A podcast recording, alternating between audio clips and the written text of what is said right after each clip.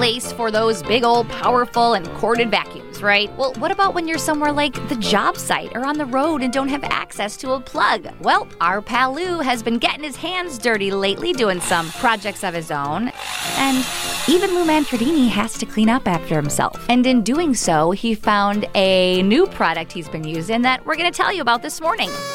DeWalt's 20 volt max portable wet and dry vacuum is a cordless portable vac that runs off all 20 volt max battery packs and for a long runtime. It's great for general cleanup on job sites, cabinet cleanouts, drywall and masonry cleanup, even water cleanup. The HEPA wet dry filter traps 99.97% of dust at 0.3 microns and has dual cleanup modes allowing debris removal with either the front utility nozzle or extendable rubber hose. The portable portable vacuum is easy to use, has a half gallon tank with a heavy duty latch for emptying and cleaning, has a large on and off switch so you have one hand access, a washable filter, and a heavy duty rubber hose that provides durability and flexibility. Needless to say, this thing doesn't suck.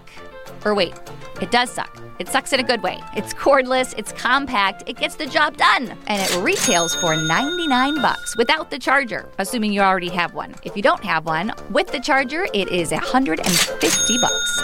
For more information, check out Lou's HouseSmarts YouTube channel, and while you're there, be sure to click that subscribe button.